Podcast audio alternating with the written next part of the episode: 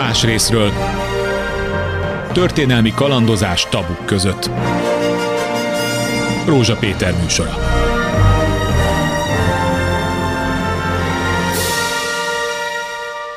Jó napot kívánok! Néhány héttel ezelőtt megpróbáltunk beszélgetni ebben a műsorban arról, hogy az európai radikális baloldal mintha leáltozóban lenne, és akkor felmerült az, hogy beszéljünk egy kicsit arról, hogy egyáltalán van-e értelme még baloldali politikáról, baloldali eszmerendszerről beszélni, akkor, amikor a válságokra úgy tűnik, hogy inkább a radikalizálódó jobboldal ad olyan válaszokat, amelyek népszerűek, hogy a populizmus szót egyelőre ki se ejtsem, ugye.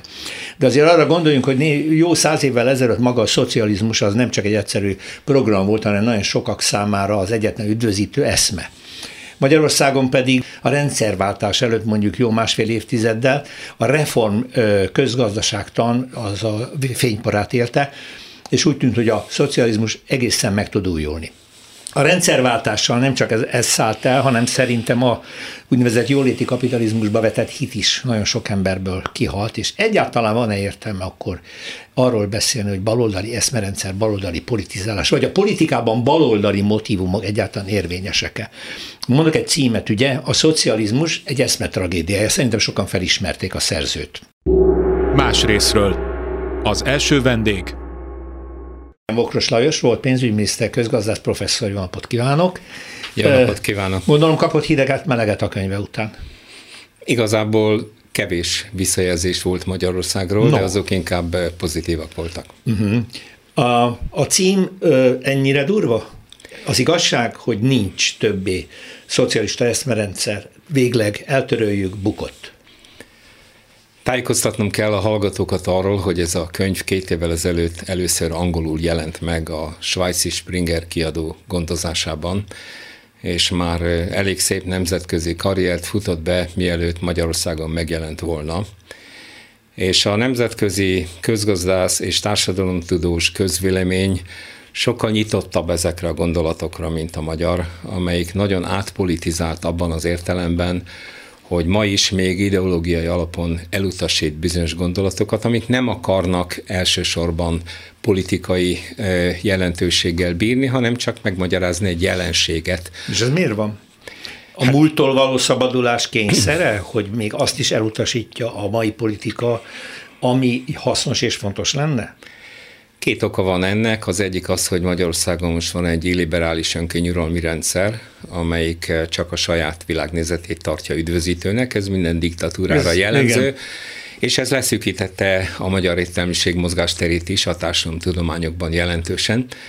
A másik pedig az, hogy az ellenzéki pártok azok mind szocialisták, következésképpen nem mind? nagyon van, mind, igen, kivétel nélkül szocialisták, az igen, igen, majd erről fogunk beszélni. Ezt most felírtam. Igen, Jobbik azért, mert, szocialista. Majd, igen, minden ellenzék szocialista, és ő számukra egy olyan gondolatrendszer, amely bebizonyítja, hogy a szocializmus az se nem kívánatos, se nem elkerülhetetlen, az nyilvánvalóan nem vonzó. Elkerülhetetlen? Ja, hogy nem, elkerül... nem elkerülhetetlen. A szocializmus. Igen. Na igen. most akkor ö, egy beszélgetésben azt mondta, úgy fogalmazott, hogy a szocialista eszmerendszer az bukott. De a szocialista töltetű szakpolitikára még a kapitalizmusban is szükség van. Ezt hogyan, hogyan érti?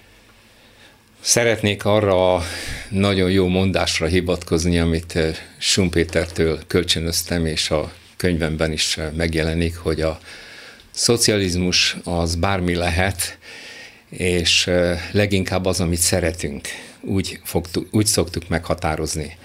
A szocializmus az egy gumifogalom.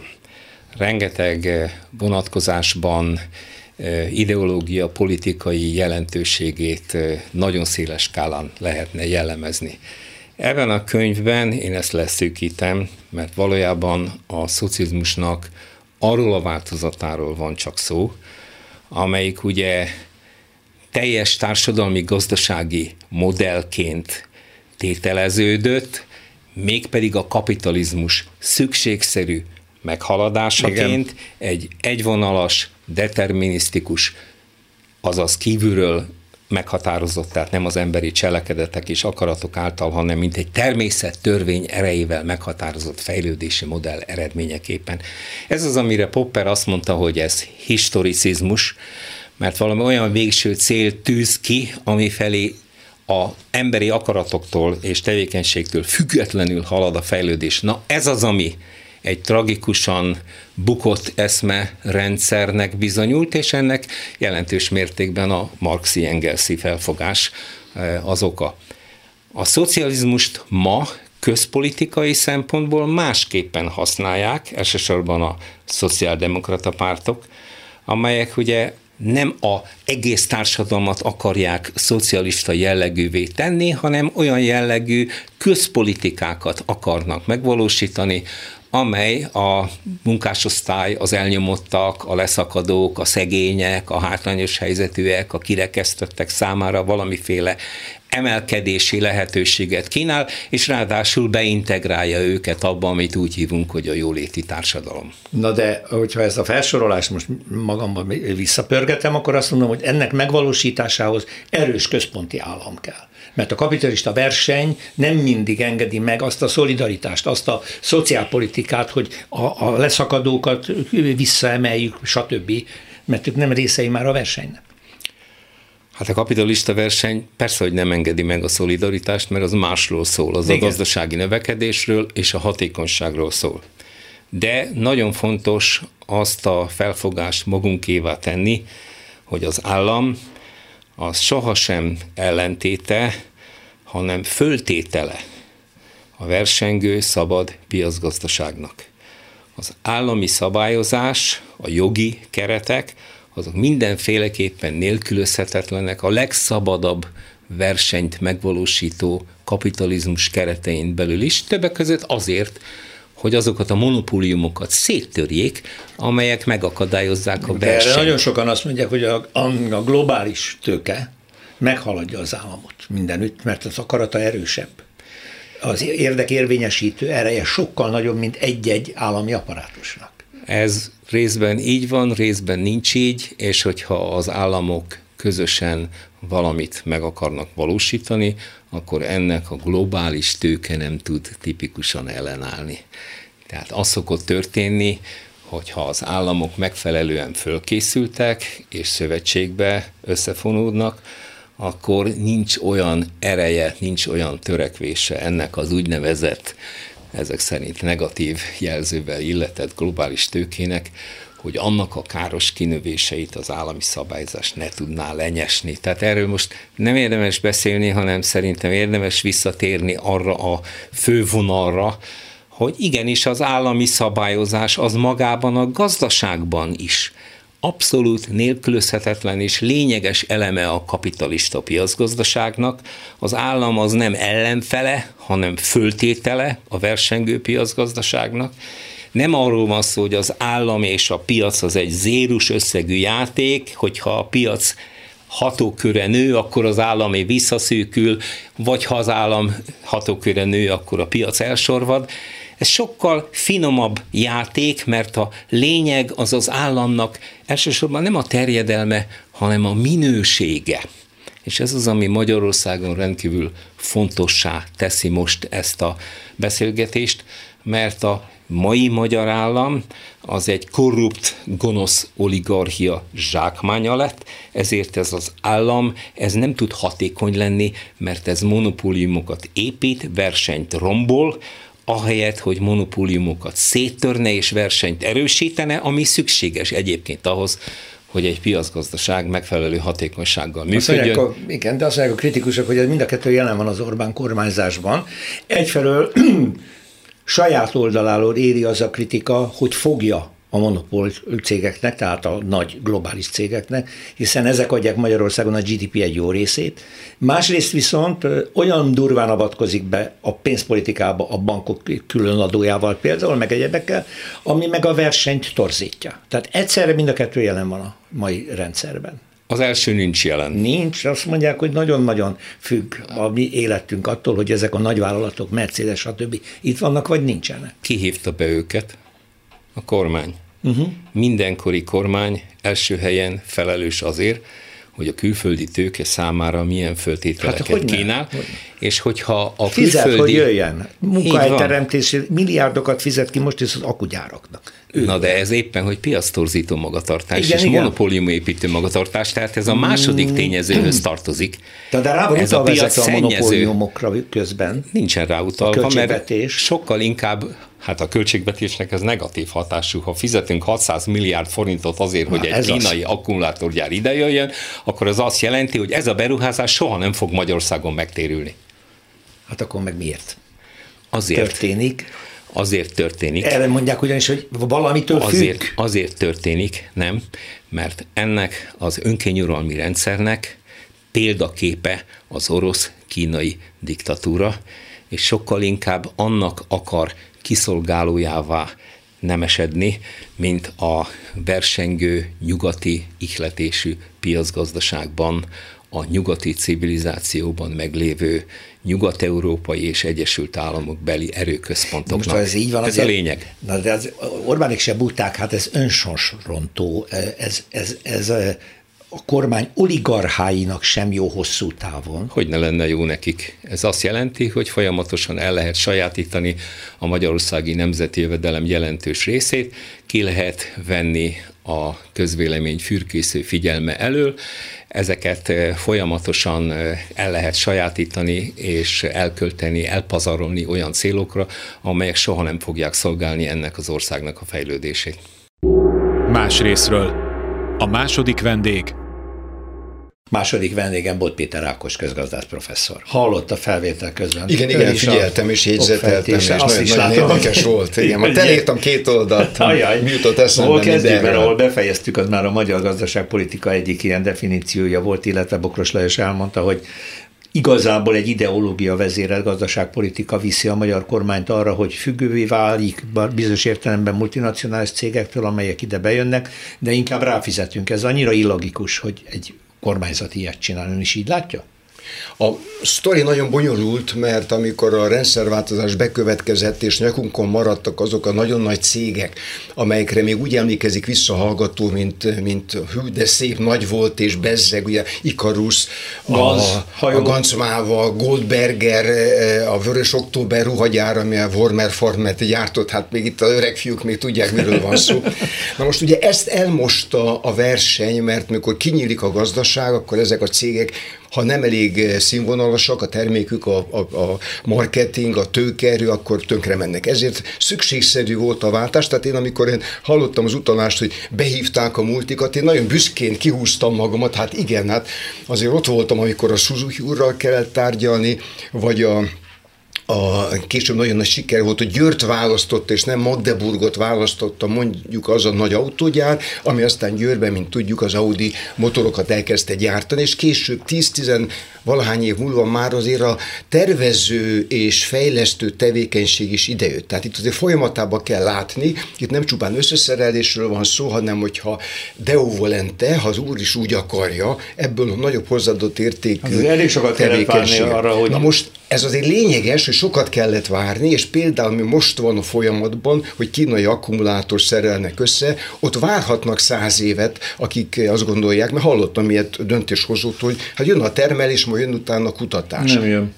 Itt nem jön. Itt a nem. németeknél is sokáig tartott. Na most ezt csak azért hozom ide, mert abban sem probléma nincs, hogy nagy külföldi cégek megjelennek, és akkor erre mondhatnám én, amit egy egészen más kontextusban egy magyar oligarchára mondott egy magyar miniszter, hogy lenne belőle 40 ugye most a, a hallgatók tudják, Isten őriz. tudják, és akkor Isten őriz, mert ugye a lölőből lenne 40, meg a, a hölgyből, na visszamegyek oda, hogy ez a folyamat, ezzel semmi gond nincsen. A kérdés mindig az, hogy hogy folytatódik. És a különböző kormányzatoknak nagyon nagy a felelőssége, hogy például mit támogat, mert van azért eszköz a kormányzatnak, és hát természetesen azért benne van Magyarország a térben, tehát hogy a kormány mit akar, mit nem akar, az, az bizonyos értelemben az csak egy tényező a sok közül, mire való, mire alkalmas a magyar gazdaság, hol van fizikailag, térképre ránézünk, tehát például ebből azért lehet látni, hogy főleg egy, egy közepes magyar cég számára Kína nem,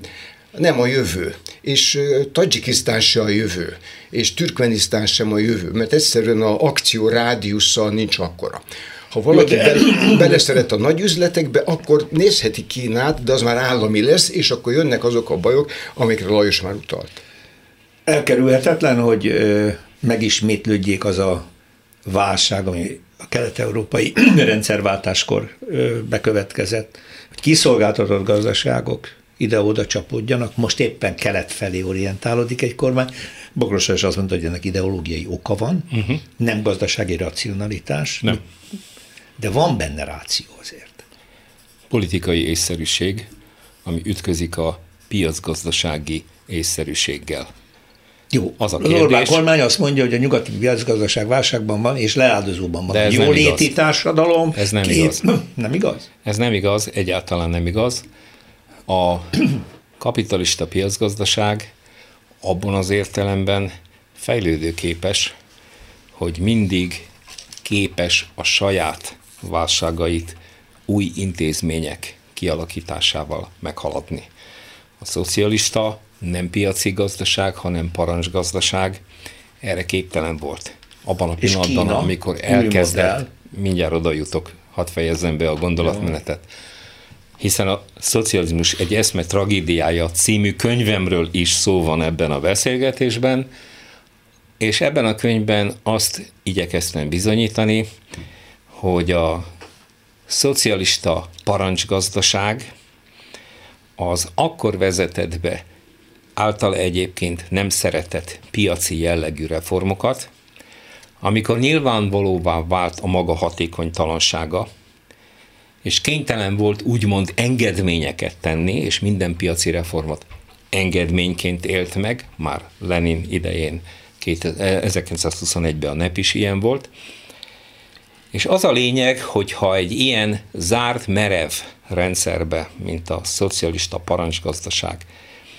beengedjük a piaci elemeket, netán a versenyt, akkor ez kiélezi még jobban azokat az ellentmondásokat, amelyek abból fakadnak, hogy ez a rendszer nem képes kínálati alkalmazkodásra, és ez azt jelenti, hogy végső soron ez a rendszer halára van ítélve, mert nem képes hajolni, törik. A kapitalizmus hajol, és minden válság után új intézmények létrehozásával képes magát megújítani, és a nyugati civilizációnak ez adja a fölényét akár Kínával szemben is, hogy mindig olyan új intézményeket, új megoldásokat, új szakpolitikai eszközöket tud bevetni, amelyek a további fejlődését, növekedését garantálják kínai modellben nagyon sokan azért hisznek, itt a jobb oldalon elsősorban. Mert diktatórikus. Mm. Azt szeretik benne. Nem, azt mondják, Az állam által vezérelt, nem piaci de gazdaság mondják, hatékony, tetszik neki. Hatékony, és ettől de vált, ez nem igaz. Ettől vált Kína világpolitikai tényezővé. Nem attól vált, hanem attól vált, hogy Kína az egy óriási gazdasági egység, amelyik a parancsgazdaságot elutasította, kinyitotta magát a világgazdaság, a piaci világgazdaság számára, és ez a fejlődésének az első szakaszában, amikor egy nagyon alacsony szintről elkezdett fejlődni, növekedni, és elérte az úgynevezett közepesen fejlett országoknak a legalacsonyabb szintjét, ahol most van, Idáig ez eredményes volt, de nézzük meg, hogy mi van most.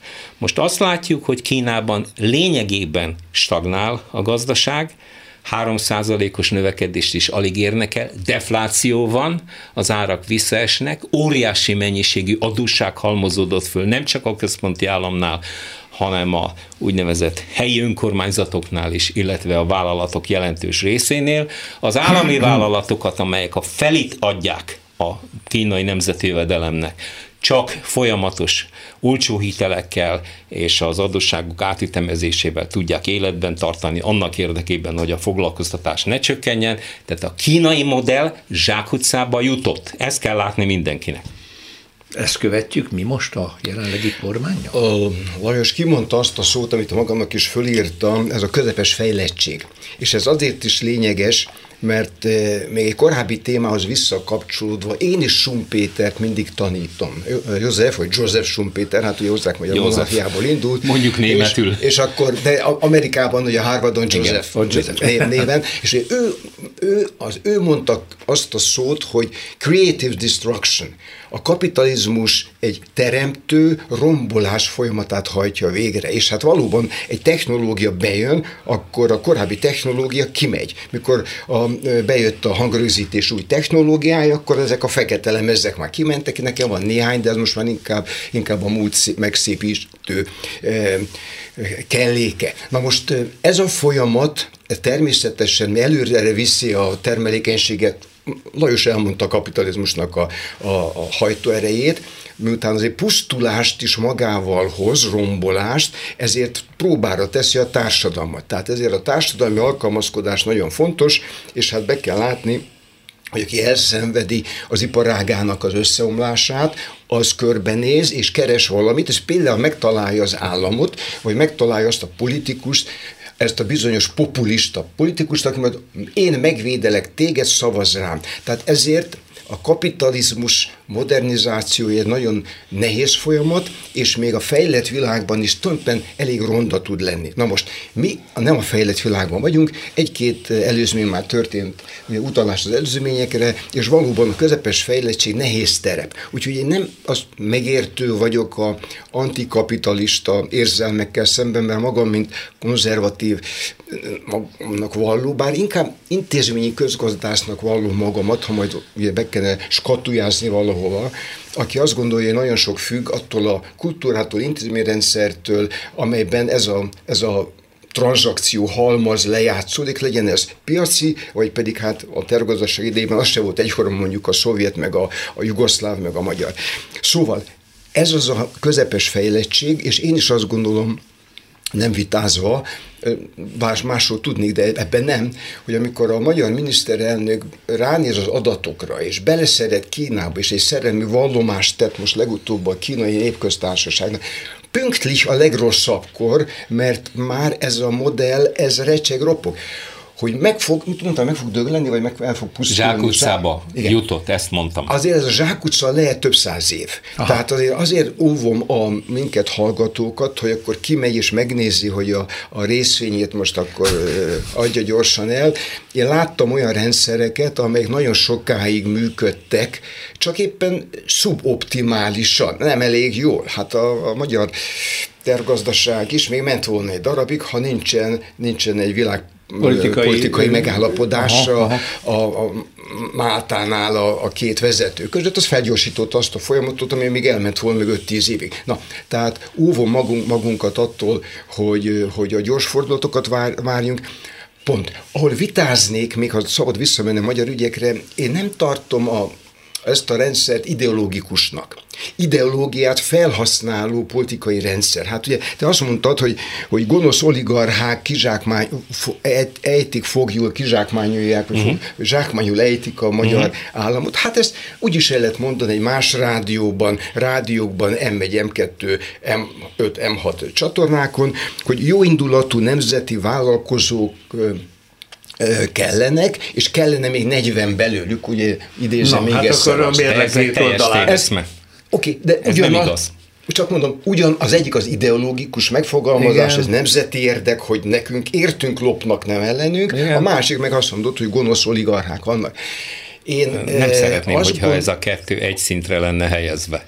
Mert az egyik gond... igaz, a másik ba, meg bocsánat, nem. most én beszélek, mert ugye te is rászóltál a, a Jó, azért partner, érdemes megvitatni, mert... Csak befejezném, hogy azért nem gondolom, hogy oligar, vagy, vagy nem gondolom, hogy, hogy ideológikus a rendszer, mert a nagyon erős politikai logikát érzek, de ebben nagyon sokfajta ideológiát fel tud használni, mondjuk az Orbán kormányzatok sorozata, mert volt, amikor polgári ideológiát használt, Hát az első időszakban az, az volt a, oda rakva, hogy a polgári kormányzat, és utána ez a polgárság eltűnt, és most egészen más húrokat penget, és amikor Szent István ünnepén megünnepelték azt, hogy magyar, ugye mi a Szent Istváni gondolatot, akkor a, a, a budai vár erkéjéről e, e, csupa keleti zsarnokságnak a vezetői voltak ott és ünnepelni. Tehát nagyon rugalmas ideológiailag, én nem tartom ideológikus kormányzatnak, hanem egy nagyon is végig gondolt magánérdek.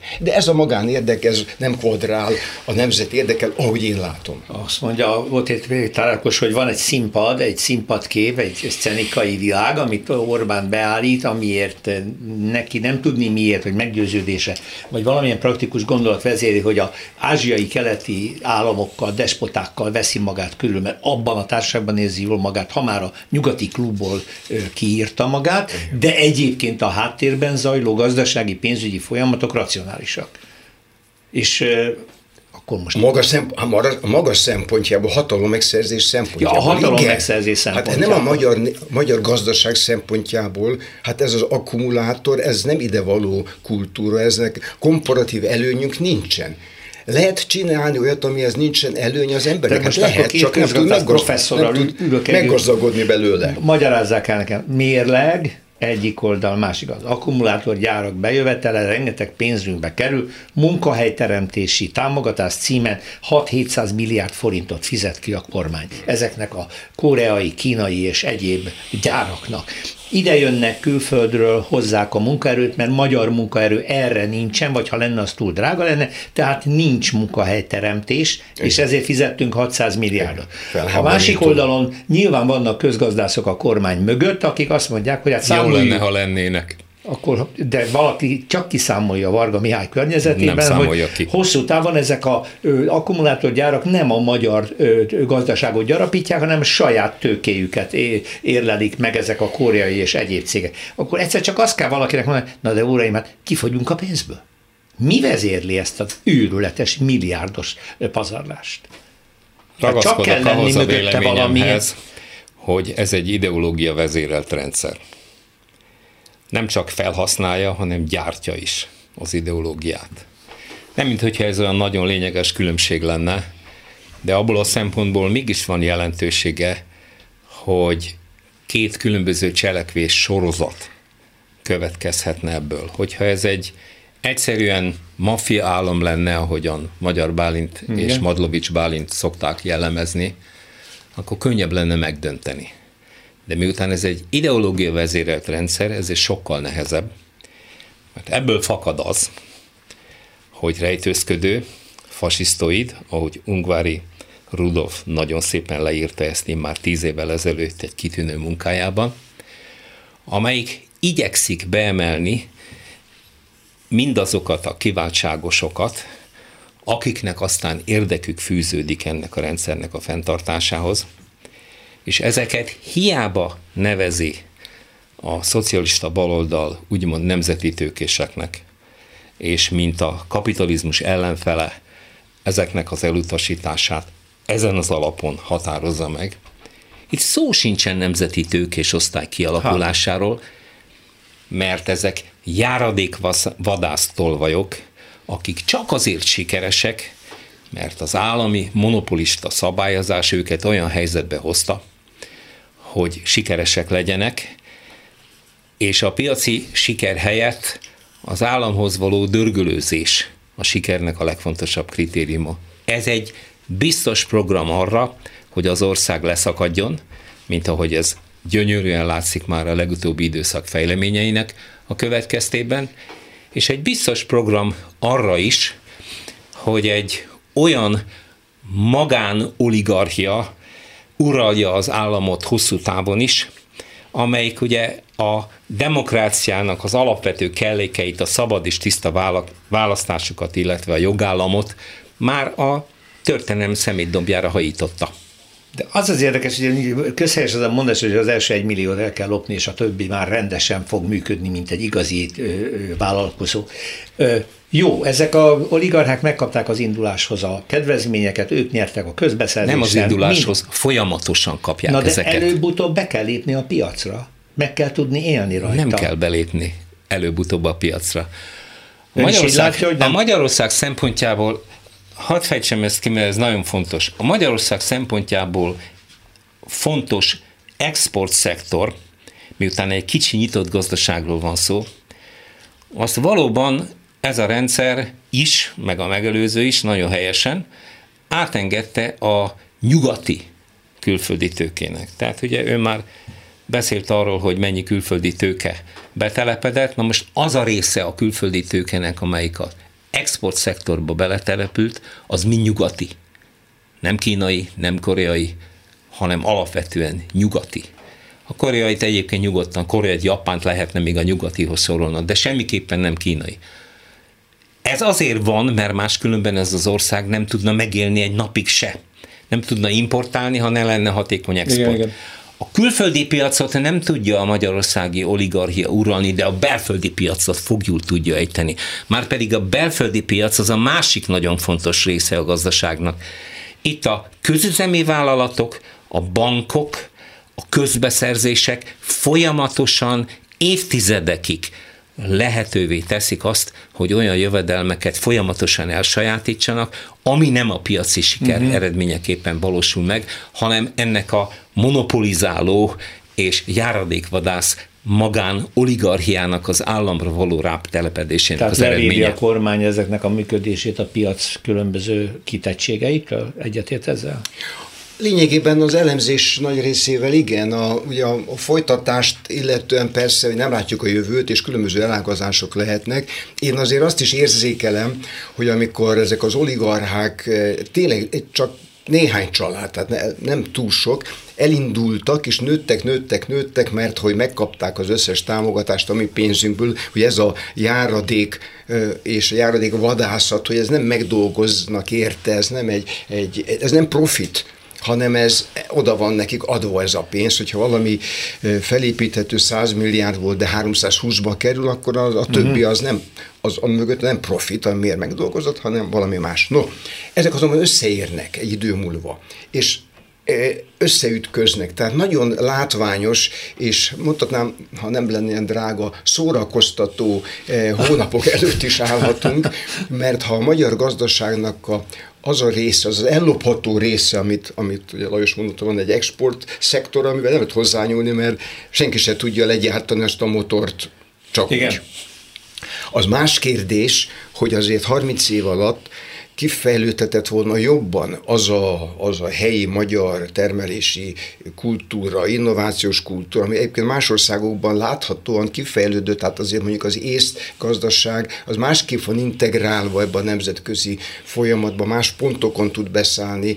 Én még a, a lengyel gazdaságban is látom azt, hogy sokkal arányosabb a fejlődése. Tehát a magyar, a szlovák eset, ezek, ezek sajnálatos módon egyet kell azzal értenem, hogy ezek elég egyszerű sémára alakultak ki, és ez nekem csalódás, mert én azt gondoltam annak idején, mint volt ipari miniszter, hogy hát azok a kapacitások bejönnek, és utána egy olyan kultúra lesz, kutatásfejlesztési, bedolgozási, tehát nem lehet valóban egy magyar cégnek csak úgy a világpiacot letarolni, de hogy, hogy kulcsfontosságú komponensekbe, hogy kutató központokon, hogy az adatszolgáltatásban, adatelemzésben. Na. És például a mezőgazdaságban? És hát az, nem az én szakterületem, ott is nyilván le, ott is, ott is lehet olyan, minős, olyan minőségi fejlődés, nem a latifundiumok, amikre egyébként az a kormány, azt hazudta annak hogy családi vállalkozás lesz. Néhány család vállalkozásává tette a mezőgazdaságot Igen. is, ahogy látom.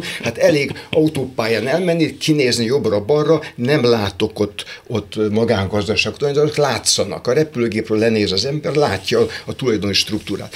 Ez, ez egy valóban, én azt mondom, hogy zsákutca, de hát a zsákutcából is ki lehet farolni, és ezért eh, én nem írom le a jövőt, nem tudom megmagyarázni, hogy miért bízok benne, tehát ha valaki visszakérdez, akkor nem akkor tudom, nem, kérdez, nem tudom miért. levezetni, de azért azt mondom még egyszer, hogy azok a folyamatok, amik megindultak, azok maguk se folytathatók tovább, mert el fog fogyni a pénz. Na most még visszatérve erre a nagyon szerencsétlen iparosítási, iparosítási ügyre, amiről én is rengeteget szóltam, írtam, és meg kicsit már néha már szégyenkezem, hogy miért kell itt beszélni akkumulátorról, mert, mert hát, de azért kell, mert, mert nagyon költséges, a kifutása sajnálatosan előre láthatóan nagyon-nagyon negatív, és még van benne egy elem, és ez nem összeesküvés elmélet, sajnos annál több, hogy miután a kormányzat nem nagyon akar eleget tenni az Európai Unió minimum feltételeinek demokráciát, jogállamiságot, intézményi kultúrát tekintve felkészül arra, hogy szegényebb országot, de kontroll alatt tart, mint hogy az ország előrelépjen, ő nélküle. Na most Igen. ez az alapkérdés, uh-huh. hogy politikusnak mi fontosabb. Uh-huh. És az öt Igen. követő két millió embernek mi fontosabb? Hogy a, a fejedelem továbbra is uralkodjon rajtunk, és az ország hát olyan, amilyen, vagy pedig az ország gazdagabb legyen, esetleg nélkülem, esetleg utánom is fog élni. Na most én nagy hallom a politikai elitet, itt szokták mondani a tetejét, de ezt ne tessék nagyon komolyan venni, ez csak egy szakszó. Ne a, ne, ne a, a Igen, jelző minőségét nézzük, itt, ami itt, itt pozitív nem, tartomány itt nem lenne, hogy elit. fel az, hogy én nélkülem is van élet. Sőt, uh-huh. az, hogy még kell 10 év vagy 15 év, mondják a másodvonalbeli emberek lelkesen, hogy végleg a miénk legyen az ország, akkor is az olyan, amilyen.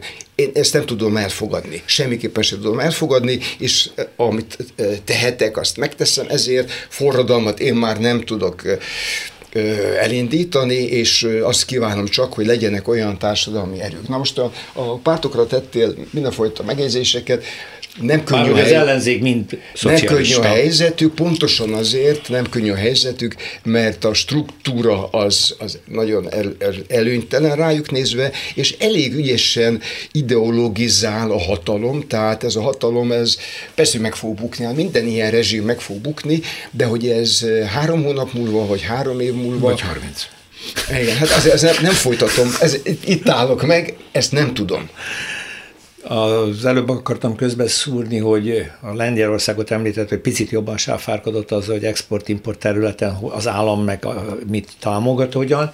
Ők azért az Európai Unió támogatásának egy jó részét az alma feldolgozás technológiájába tették be, amit megtettünk volna mi is, és akkor most nem a Fidesz kormányról, hanem megelőző kormányokról is beszél. Miért nem kezdett el olyan innovációt, olyan fejlesztést, akár az IP területén, adatszolgáltatás területén, banki szolgáltatás területén, volt egy vízió, hogy Budapest lehetne az Európai Unió pénzügyi központja, hanem hanem hát a... kelet, keleti perem pénzügyi központja. Jó, azért. de hogy, hogy valami olyasmiben, amiben... A B szerepét átvettük volna egyébként ami, kétségtelen 30 év hogy alatt. integrálódjunk egy picit Igen. az Európai Unió gazdaságába Igen. jobban, ne pedig, ahogy az előbb Bokros Lajos mondta, van az exportorientált és többnyire nyugati tulajdonban lévő iparágunk, vagy ipar, és ezen felül pedig van egy belső öntörvényű és egyre inkább izolálódó magyar belső gazdaság. Ja, nem most kezdődött, vagy igen? Nem most kezdődött, hanem akkor kezdődött, amikor 2001-ben az első Fidesz kormány idején Matolcsi György meghirdette az export vezérelt beruházások által fűtött és pénzügyi egyensúlyt őrző korábbi gazdaságpolitikának a végét, és ezt helyettesítette a fogyasztás vezérelt költségvetési támogatások által fűtött és az egyensúlyt romboló gazdaságpolitikával. Ez folytatta utána a jóléti rendszerváltás jegyében a megyesi kormány, Aha. az első időszakában a Gyurcsány kormány, és ez a politika bukott meg lényegében 2008-ban, amikor az ország az Európai Uniós tagállamok közül elsőként e, ismét rákényszerült arra, hogy a Nemzetközi Valuta Alap, a Világbank és az Európai Bizottság 20 milliárd eurós, illetve dolláros hitelér folyamodjon egy négy napos bankszünnap alatt. Tehát, hogy akkor a bekövetkező pénzügyi válság Magyarországot nagyon rossz állapotban kapta el éppen. Igen, rendkívül rossz állapotban. Is. Az amerikai és a nyugat-európai pénzügyi válság is nagyon mély volt. Nagyon. De a megelőző időszak magyarországi kormányainak sikerült a nyakló nélküli felelőtlen túlköltekezés politikájával olyan mértékben legyengíteni a magyar gazdaságot, hogy ez már nem válságba került 2008-ban, hanem a csőd szélére került, Igen. pontosan úgy, mint 1995-ben. És ebből a csődből Bajnai Gordon kormánya egy éves tevékenységél nagyon szépen kihozta, de nyilvánvalóan ez alatt a rövid idő alatt csodákat nem lehetett tenni, és ez a politikai-gazdasági válság, amelyik Magyarországon nagyon mély volt, megágyazott annak a Fidesz uralomnak, amire Orbán Viktor már akkor azt mondta, hogy csak egyszer kell győzni, de akkor nagyon. És ezen azt értette, hogy egy önkényuralmi rendszert be tudnak vezetni, amivel megkötik tíz kormány kezét. Ezt mondta is. Így van. Ugye Tehát megköti ez a egy őszinte diktatúra. Ha kérdezem, Bot Péter Ákos egyetért azzal, hogy bajonai kormány kihozta a magyar pénzügyi gazdasági állapotokat a válságból, vagy legalábbis egyensúlyt teremtett? Valóban? Hát ahogy visszanézi az ember a gazdaság történelmet, valóban vannak olyan fordulatok, amelyek, amelyek szükségesek voltak, és, és csak megemleli az ember a kalapját utólag, amikor látja azokat a nehézségeket, amelyeket, amelyekkel szembe találta magát az akkori kormányzat, beleértve azt is azért, itt a, a Lajos elemzése jó, de azért hozzáteszem, hogy miért is voltak ezek a pénzköltési akciók, amelyek a végén annyira eldósították az országot, hogy amikor jött ez a pénzügyi krízis, akkor pontosan pünktlich Magyarországot találta az elsőnek, és nem az összes többit. Hát azért két politikai blokk küzdködött egymással akkor már a baloldal és a Fidesz. Ez most azért, azért mondom ezt a hallgatóknak, mert most nincs ilyen, nincs két blokk, hanem van egy egy, egy nagy, masszív, masszív nagy. uralom, és hát vannak különböző töredezett ellenzékek. Most az a két blokk a választóért, a fogyasztóért mondom halkan. Még azt is mondhatnám, hogy a kádári beállítottságú, jólétet elváró, uh-huh. puha kapitalizmust maga elé képzelő fogyasztóért versenget. Uh-huh. Ez erre volt az, hogy 13 havi nyugdíj mondta az egyik blokk, és nem vicc, 14 havi nyugdíjt mondott a másik blokk, uh-huh. a Fidesz, csak azt már nem vették be a, a nyugdíjasok, mert azért annyira tudnak kalkulálni, hogy az még belefér, az már nem fér bele. Úgyhogy ez lehet uh-huh. tehát akkor is füllenteni, hazudozni, ígérgetni, és hát ha meg is valósították, akkor el lehetett rontani a költségvetést. Tehát amikor hibázik egy politikus, akkor nem csak azért hibázik, mert, eh, mert nincs meg a felkészültsége, hanem hát a mögötte levő társadalmi erők, elvárások nagyon lényegesek, és ezért tehát a magyar társadalom állapotát is jó lenne végiggondolni, ha a magyar politikáról ugye a véleményünket formáljuk, mert bizony a magyar politika leképezés. Hát visszafutva jelenre az Orbáni rezsimnek a, a, a masszív mert hát azért mégiscsak 48-52 százalékát megkapja a szavazatoknak. Hát most ugye hogy hogyan számlálják meg a külföldiek, Mindegy. mit tudnak, a, ezt a, de, de mondjuk a felét, a nagyságrendet tartja. Nagyságrendet tartja. megkapja, tehát nem Többé lehet azt mondani, hogy, hogy egy, egy, egy, egy, egy bolsevik típusú kis, kis csapat rátelepszik az országra, mert látunk ilyet, tehát orosz, az orosz modernizációs kísérlet az ilyen volt. Nos, emögött az ott van a magyar társadalomnak bizonyos elvárása, Igen. és a, például abban benne van az, hogy az állam adjon valamifajta védelmet. Mondjuk a verseny től való megvédés. Igen. És én ezért, én ezért vagyok elkeseredve, mert a politikánál el tudok képzelni mindenfajta fordulatot. Hát a élettelen fordulatokkal, körbenézünk a szomszéd országokban, föltűnnek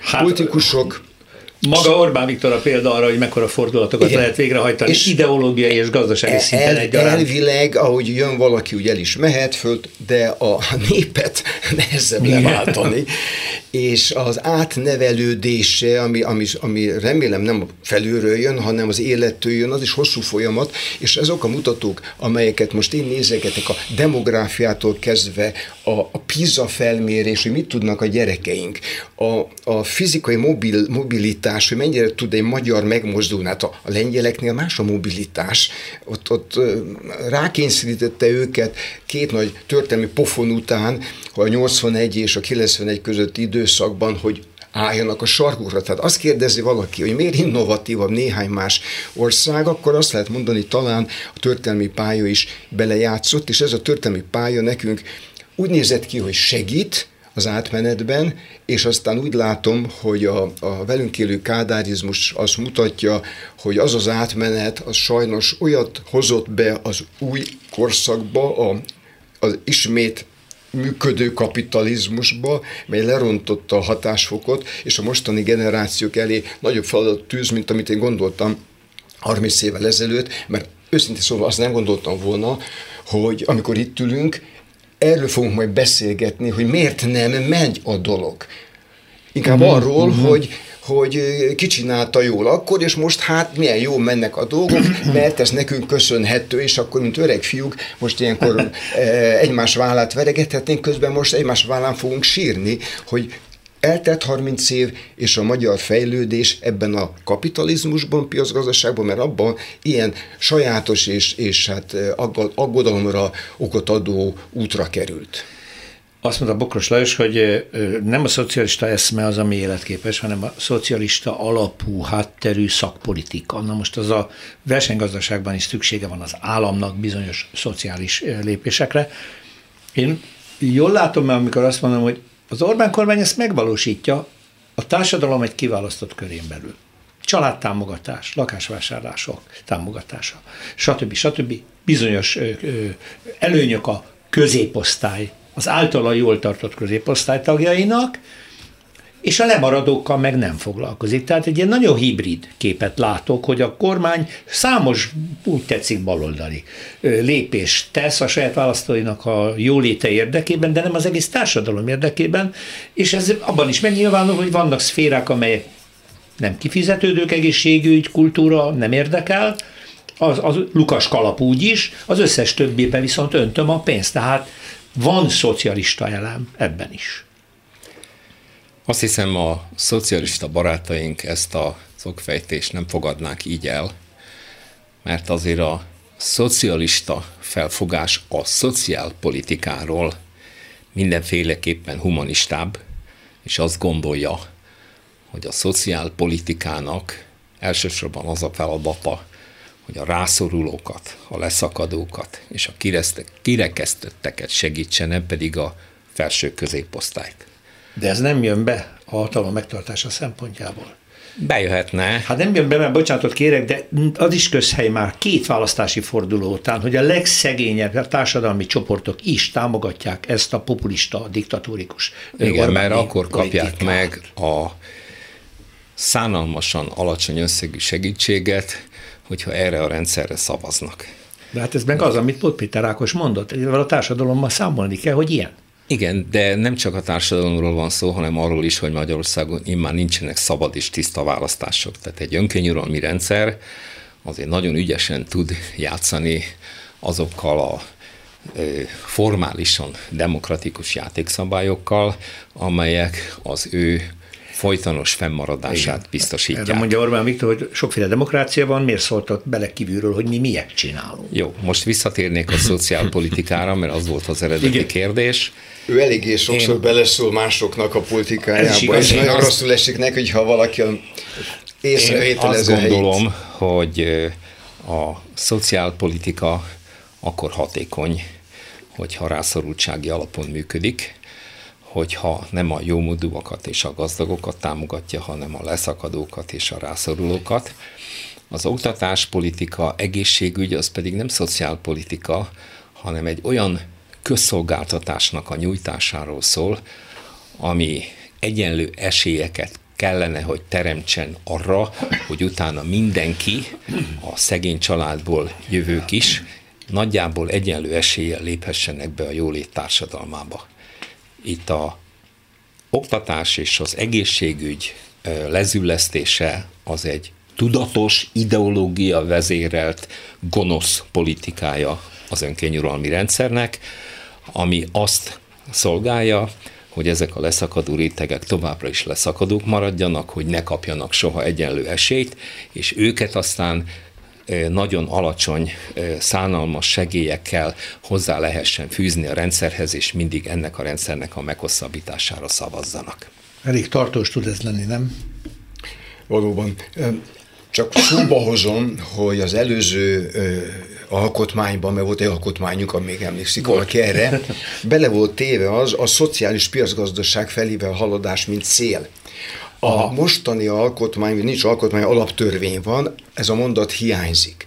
Márpedig az a szociális jelző, az, az nem szocialista, hanem, hanem némileg az, amit, a, ami elhangzott, ugye az a Sozialmarktwirtschaft, az egy versenygazdaság, de társadalmasított, tehát nem engedi meg, hogy kihújjanak nagy rétegek, és ott, ott pongjanak, és azt se szereti, hogyha a nagy cégek rátelepszenek a gazdaságra. Most ez volt az én ideálom is, és ez az ideál, az bekerült akkor még a a rendszerváltó magyar gondolkodásba. Talán a szocialista barátaink azt gondolták, hogy a szociális jelző az, az, az, az olyan, mint az övék, tehát még az is magának vallottak egyébként mondjuk Konrad Adenauertől nem volt boldog, már pedig azért Wilhelm Röpke vagy Adenauer nevét mondom, ez az a modell, ami egyébként a Nyugat-Németországot megsegítette a modernizációban. Tehát vannak olyan intézmények, vannak olyan intézményi rendszerek, olyan lehet mondani gazdaságpolitikai, politikai és, és, és gazdasági elméleti irányzatok,